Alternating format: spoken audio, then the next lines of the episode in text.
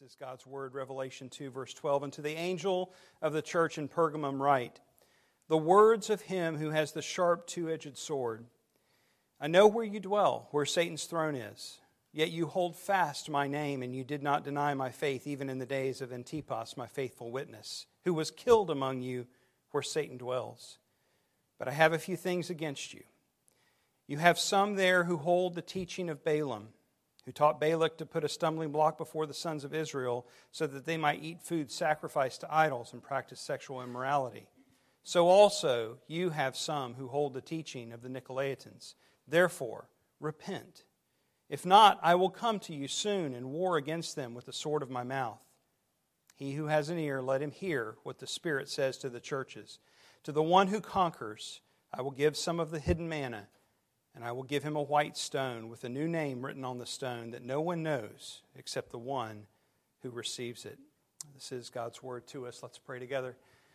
Father, as we come to your word, we, we confess our need for your supernatural work in and through this time, that you would open our ears and give us hearts that are attentive, that will listen to what you have to say to us. Help us, Lord, we pray in this time. Help us to hear, help us to learn and to grow and apply, but most of all, help us to see Jesus high and lifted up as our Savior and Redeemer, that we may glory in Him today. We pray in His matchless name. Amen. Please be seated. We looked at Smyrna last week, and as you may remember, Smyrna, modern day Turkey, uh, directly across from Athens, Greece, just east across the Aegean Sea. Pergamum is just north of there, and this was one of the cities that was conquered by the Romans as they expanded their world empire. They kind of started off in Asia here in Pergamum.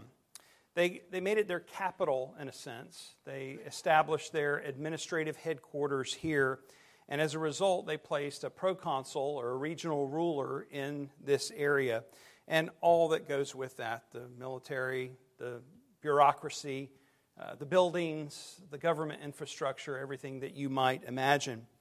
The proconsul had the power of the sword. And as emperor worship grew in this time, so did his use of the sword against Christians. One writer suggests if Ephesus was the New York City of Asia, then Pergamum was the Washington, D.C. of that area. In Pergamum were a number of temples. There was a big one to Zeus. There was another one to Asclepius, who was the god of healing. Uh, he, his symbol was the serpent. Uh, you might recognize we still kind of follow that pattern today. A lot of medical emblems have the serpent in it, or if you get behind an ambulance, you'll see the serpent wrapped around the stick. That's where all that started. There were a number of sites to worship to Caesar. Uh, probably fewer at this time, but they were growing. This was going to be a continued problem, and so Jesus is preparing them. The pagan practices that were happening were only going to increase. And with these pagan practices, all that went with it, including the sexual immorality that was practiced in the temples. And so the challenges that believers faced in Pergamum were really countless. They were kind of faced on all sides. There was the idolatry uh, of the false gods that were there. There was the idolatry of politics that were present there in the city, the temptations that prevailed.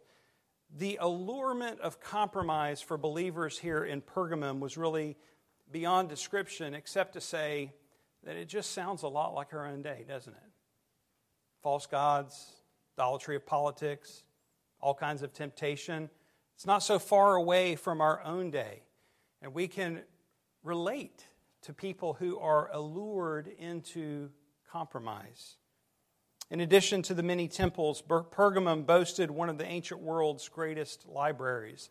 There had been uh, an, an, embargo uh, in ancient times before this time where they were unable to get in this region the papyrus leaves from Egypt that were used to make paper. And so they became innovative and they developed a new way of writing on animal skins and turning them into scrolls, so that the name Pergamum comes from the word, the same word that we get our English word parchment. And so there's this correlation to this, and, and at the height of its existence, this library boasted over 200,000 scrolls. So big, big library there.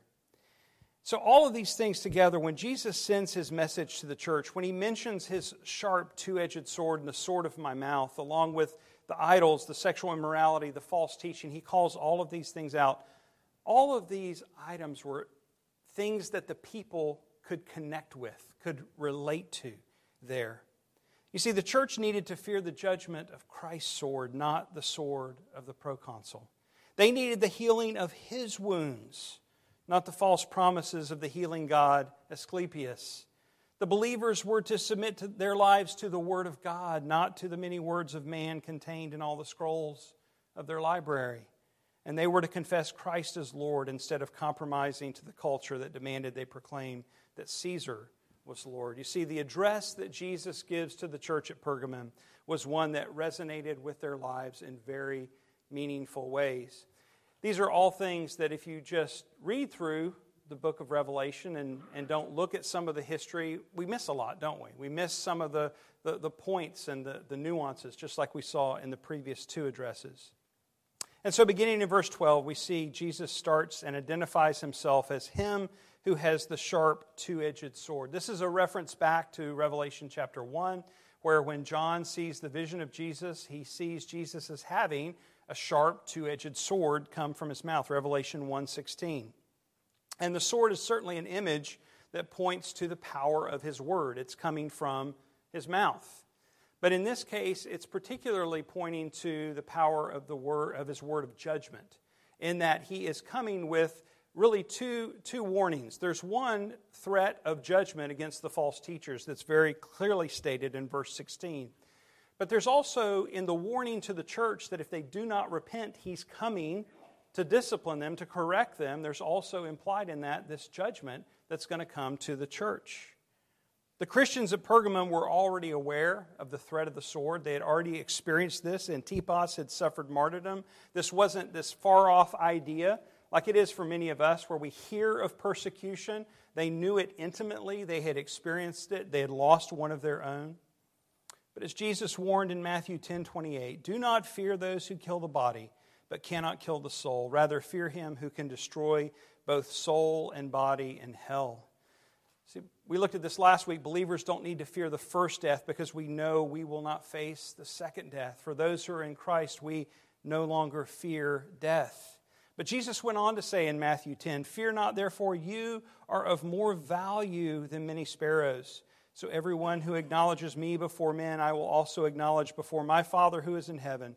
But whoever denies me before men, I will also deny before my Father who is in heaven. In other words, the warning here is that they would not compromise, that they would not be lured into the denial of Jesus, not just with their words, but through the compromise of their actions, that they would give in to what the culture was doing around them and just become kind of numb to what was happening and be lured into following the patterns of the world and thus deny Jesus in their lives, in the way that they're living, falling into the traps of sinful living. And this is what the false teachers were doing. We'll look at that more in a minute.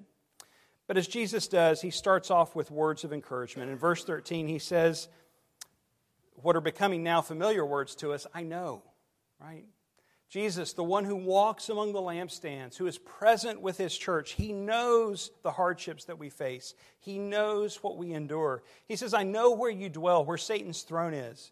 Yet you hold fast my name, and you did not deny my faith, even in the days of Antipas, my faithful witness, who was killed among you, where Satan dwells.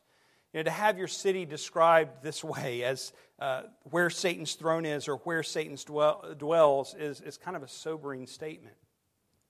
Pergamum had become a stronghold for the evil one through the many temples, the capital, uh, emperor worship that was taking place there, the prominence of the false teachers leading believers astray. Satan seems to have the upper hand.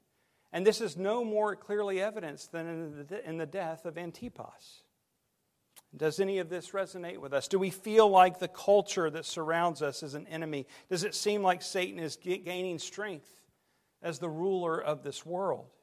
You see, while our eyes may see such evidences, Jesus reminds the believers there and us today that he walks among us, that he is present, that he is ruling and reigning, that he is our great high priest who ever lives and pleads for us.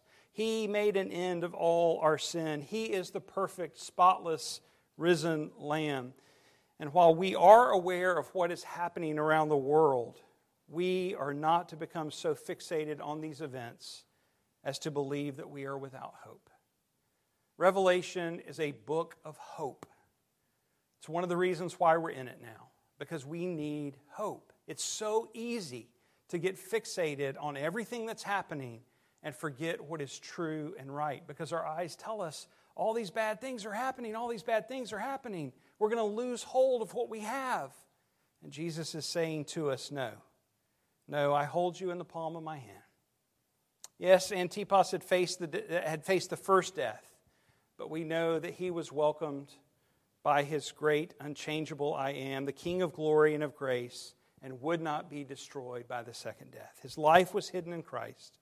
And so we must keep our eyes fixed on Christ even when the events of this world seem overwhelming.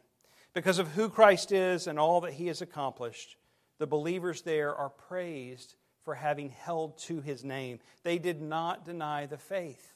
And so there's this sense of they, they're, they're, they're, it isn't that they're, they're falling apart.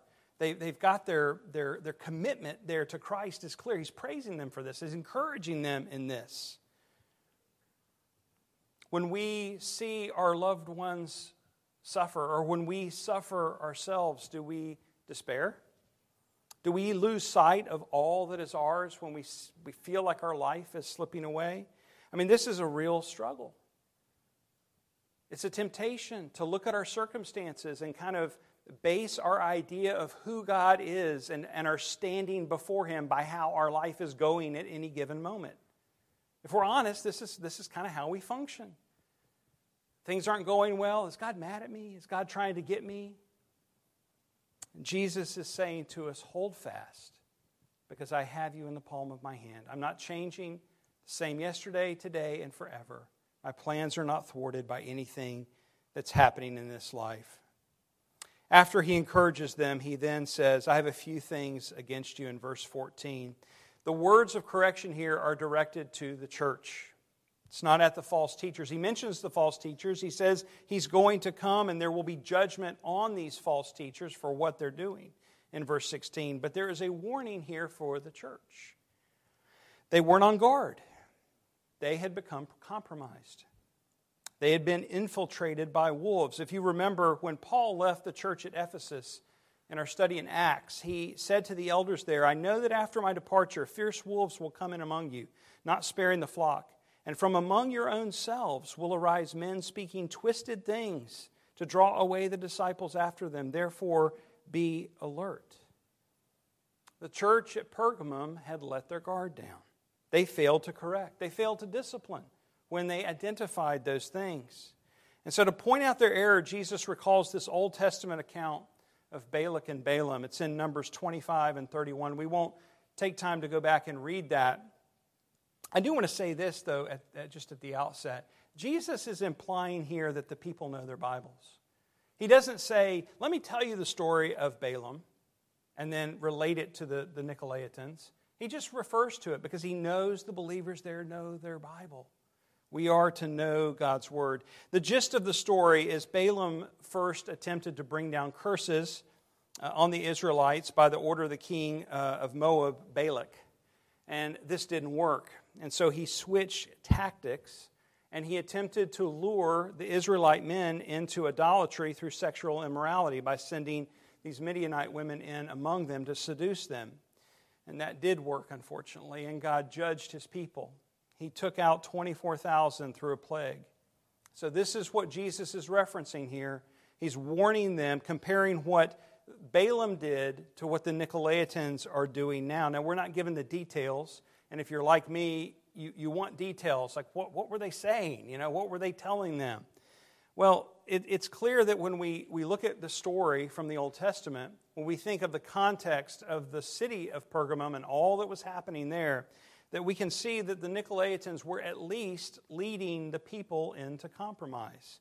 They were teaching things that were uh, in a sense, tolerating the views of this world, where the, the, the worldly practices were beginning to be, become patterns of life for the Christians there. We may not be able to relate to temples or fertility rites, but we can certainly understand how culture creeps in to the church. How many examples do we see regularly of where we see uh, churches begin to change and begin not only accepting what the Bible calls sin, but they quickly come to promote what the Bible calls sin? We have to be on guard against tolerating false teaching, false teachers. We have to understand that it doesn't always come from without. We have to be on guard that it doesn't come from within, as we see in Ephesus. And when it does happen, it is often because believers are being compromised by the things they're bringing into their lives. There's a number of things we could consider, but entertainment's one that is, is at least for me, that's an area that's easily, uh, I'm easily influenced by. And I think the reason we're easily influenced by entertainment is because we let our guard down. We want to be entertained, right? We want to just relax. We want to chill. And there's a certain influence that when we put these ideas and thoughts into our head over and over and over again, we become influenced by them. What do you read? What do you watch? What are you listening to? What are you spending your time taking in? Peggy Noonan is known for writing, What you applaud, you encourage, and watch out what you celebrate. What you applaud, you encourage, and watch out what you celebrate. That progression doesn't just happen in the realm of entertainment, it happens in the realm of all ideas. And churches that tolerate something soon often come to applaud those very things. And then when it goes on long enough, they, they come to the point of celebrating it. And church history tells us this story over and over again of this pattern. We have to be on guard, we have to stand up for truth. But let me say this about compromise.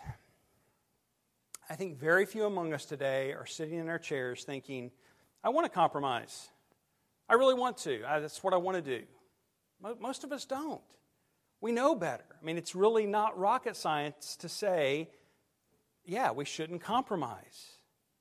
I mean, even unbelievers function this way. We, we function this way more than we think we do. Right? If you think of some of the secular ideas that be true to yourself, right, what is that saying? I mean, yeah, your standard isn't very much because it's you and you change and it's different every day and, and so forth, but that's a standard. And there are people who live their lives that way. Frank Sinatra, I did it my way, right? You know?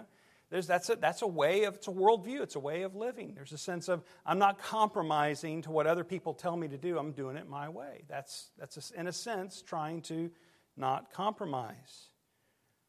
Very few people think, I believe this way, but I'm going to live differently according to what I believe or think. I mean, in a very practical way, we pull out here on US 1 and we look to the left and their car's coming, and we look to the right and their car's coming. We don't say, I see cars coming, but I'm going to believe like there are no cars coming and pull out because we understand there are consequences to that. We, we function in a world with, of consequences. And so we, we're not trying to live in a way that compromises uh, or where we compromise. We, we function according to truth more than we realize or more than we acknowledge, even in a world that says there is no truth. If you think of another way that the word compromised is used, it can often mean that something has become unreliable. If a technician comes to your home and says your gas line is compromised, what are you going to do? You're going to have it turned off until it can be repaired because you don't want your house to blow up, right? I mean, you don't just say, eh, Eh, I'll get to that next month. That's kind of a serious thing. You know, if, if the bank calls and says your credit card has been compromised, you shut it down, close the account because you don't want more fraud to occur on your account. What I'm saying is that when it comes to compromise, I don't think the message that we need to simply hear is stop it. And unfortunately, that's often as far as we go. We all know we need to stop it. We all know we're not to walk in sin, to continue in sin. We're, we know we're not to live compromised lives in the same way that we know we don't leave the compromised gas line unfixed. We need something more. And that's exactly what Jesus gives us here. He says to the church, therefore, repent. And yes, stopping is a part of repentance. Repentance doesn't not include stopping. Stopping is maybe the first step in that, in that process, but it isn't just a step in the sense that you can half repent. Repentance is not just stopping, repentance is st- stopping, it's turning from sin but it's turning to Christ in faith. We must turn to our Savior, and this is so important for us to understand. So often we treat sin as something that we have to cease in our own strength, in our own power. But repenting is not just stopping, it is turning to our Savior. Yes, we need Jesus savingly, and we often think of that in our past, but we also need Him today, now, every moment. We need His power, we need His nourishment, we need His wisdom, we need His comfort in this life. And this is the promise that He gives us then in verse 17. Before we look at that promise, I want to mention a couple of the things about verse 16. Jesus says, if they don't repent, He's coming in judgment. What does that mean? Uh, some think that's the second coming, but I, I, don't think that's the case because Pergamum's not there anymore. So the church is not there anymore. I don't think this is his return uh, at the second coming. Um, I think this is a coming in judgment. It's not that Jesus is absent.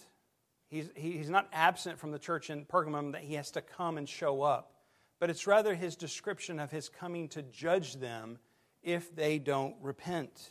Jesus is with us. He walks among the lampstands. He will never leave us or forsake us. Lo, I am with you always to the end of the age. But what he is saying here is that when you stray and when you wander, I am the good shepherd, and I'm not going to leave you. I'm going to come, and I'm going to come in correction. It's a warning. Correction's not fun. Who likes to be disciplined, right? None of us like that. But Jesus loves us too much. And so he's saying to the church, I will come in discipline. I will come in correction to, with my staff, lovingly bring you back on the path. The discipline is for his children, it's for his own. But the warring of his judgment is for or against the false teachers. They would not be left to ravage the flock forever. They would be held to account because no one can destroy Christ's church. Even when churches close their doors, the remnant is scattered. Christ Church, he says, my church will, it'll prevail. It'll keep going. Nothing, nothing not, not even the gates of hell will be able to prevail against it. His church will continue. Nothing can separate us from our Savior. Now, coming back to verse 17, this is where we see the promise. And this week's promises are very interesting. They're kind of mysterious to us when we read them. There's this hidden manna. Sounds a little bit like Indiana Jones stuff, along with the white stone with a new name written on it. What are these things? Well, manna, as you probably remember from Old Testament Sunday school, is this miraculous bread like food that God provided to his children in the wilderness to feed them. And it was a daily provision, right? They had to look to God in faith to receive this daily. At the end of the day, it rotted, right? It was no good for the next day. They couldn't save it. And so they were looking to God, trusting Him. They, they didn't see where it came from, it, it came down from heaven, right? They didn't know that, that, God was the source, but there was no machine in the sky. There was no airplane that came over and dropped it over, and they saw. They, it was just, it was from God. There was a sense of mystery to it.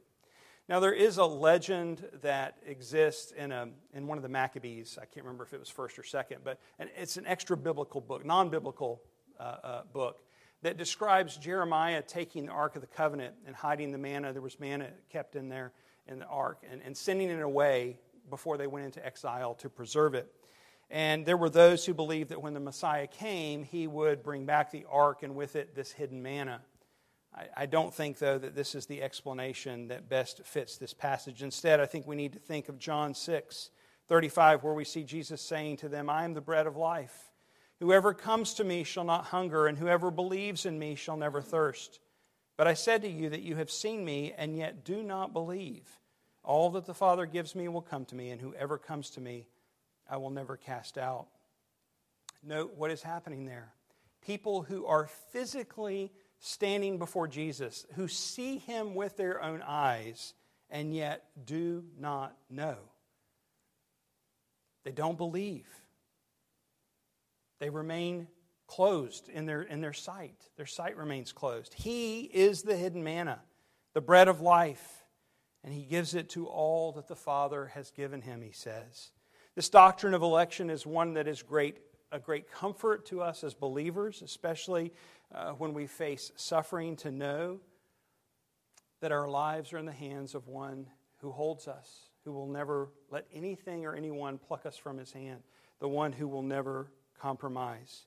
But not only are we securely saved, He intercedes for us moment by moment, pleading our case as our mediator because He never compromises. We are safe no matter what we face in this life, no matter what happens in the world, no matter what happens to any of us. And not only are we safe in His hand, He promises to care for us each and every day, just as the manna was the daily bread from heaven, its origin unseen, so He meets each of our daily needs Himself. The white stone maybe is a little bit more mysterious. Stones were used in numerous ways. One of the most prominent that a lot of people like to talk about in this case was they, stones were given to, as a symbol of acquittal. A white stone was given as a symbol of acquittal. A dark stone was given as a symbol of guilt. And of course, we understand that in Christ we have been given the judgment of not guilty according to his death for us. But we see this name that's written on the stone. I think the name is something that we need to consider more than just the stone itself. It's a new name that no one knows except for the one who sees it. Sounds like a riddle, doesn't it? It is mysterious, but when we look back to Isaiah 62 2, we read of a promise that states, And you shall be called by a new name that the mouth of the Lord will give.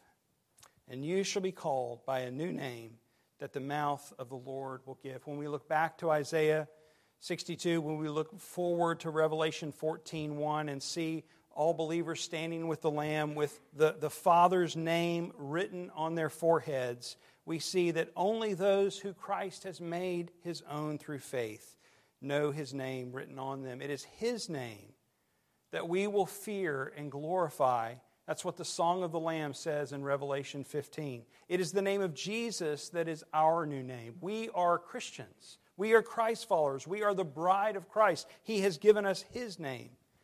Yes, our name is graven on His hands and written on His heart, but His name is ascribed on our forehead. His name that God has bestowed on Him, the name that is above every name, at which every knee will bow and tongue confess that He is Lord not Caesar, not a president, not a big tech CEO or a Nobel Prize winning scientist or some other power person. It is Jesus alone who is Lord of all, and one day every tongue will acknowledge that. It is His name that is written on you who are trusting Him alone. And because He is faithful, the same yesterday, today, and forever, He never compromises. You see, I could stop and say, don't compromise. Let's go. right? I could say, you shouldn't compromise or you shouldn't have compromised and heap on the guilt and shame. I think that's what we so often get accustomed to. We all know we are not to compromise. What we all desperately need to hear, to know and believe, is that we have a high priest, the risen Lamb of God, our perfect, spotless righteousness. He is the great, unchangeable I am, and we are in Him, and His name is written on us. And we cannot face the second death because of what He has done. Our lives are hidden with Christ on high. We need to look and see, to look and live as we behold our Savior who never compromises. And while we know that we shouldn't compromise, we all know that we have, and we all know that we will we're unreliable. We can't save ourselves. We're going to fail. We need the one who has never compromised and will never compromise, and to fix our eyes on him in every moment. Look, behold, and see our Savior, our strong and perfect plea. He stands that you and I may not be put asunder. And so remember this when Satan tempts you to despair, and he reminds you of your guilt, look to Jesus and see him there who made an end of all of our sin. And because he died, our Father now looks on us and sees the perfect righteousness credited to us. He is our hope in the face of persecution, in the face of a declining culture, in the face of suffering, and even if we face martyrdom. He is the bread of life. He will nourish us to the end. His name is inscribed on us and we are safe. Look to Him, trust in Him, hold fast to His name, and rest in the uncompromising grasp of His grace and love. Let's pray. Heavenly Father, we know we have compromised and we know we will again. And so help us not to look to ourselves, to our own abilities, to our own performance. Would you lift our eyes up to see Christ, our perfect risen Lamb, who has never compromised and never will, who holds us, who walks among us, who has promised never to leave us or forsake us. Keep our eyes fixed on Jesus when we, when we get the bad news, when we suffer physically, when we are brokenhearted from the wounds of a friend or a loved one, when we're weighed down from financial need or other things that we experience in this life that can so be so such a burden. Lord, would you cause us to look up and see Christ, that our life is hidden with Him, so that we would not despair. Lord, may we be on guard against false teaching. May we be on guard against uh, influence that would lead us astray to take on the patterns of this world. But may we never be tempted to do so in our own strength. May we look with a solid face, faith fixed on Christ. We would trust Him as our strength, as our wisdom, as our source of power to, to stand in the face of temptation. And Lord, then when we do fail, to know that all of our sins are forgiven in Him. Lord, what a joy it is to know that we are cleansed from all unrighteousness. Would you refresh in us these truths today that we may walk and live, trusting in the one who never compromises? It's in His name that we pray.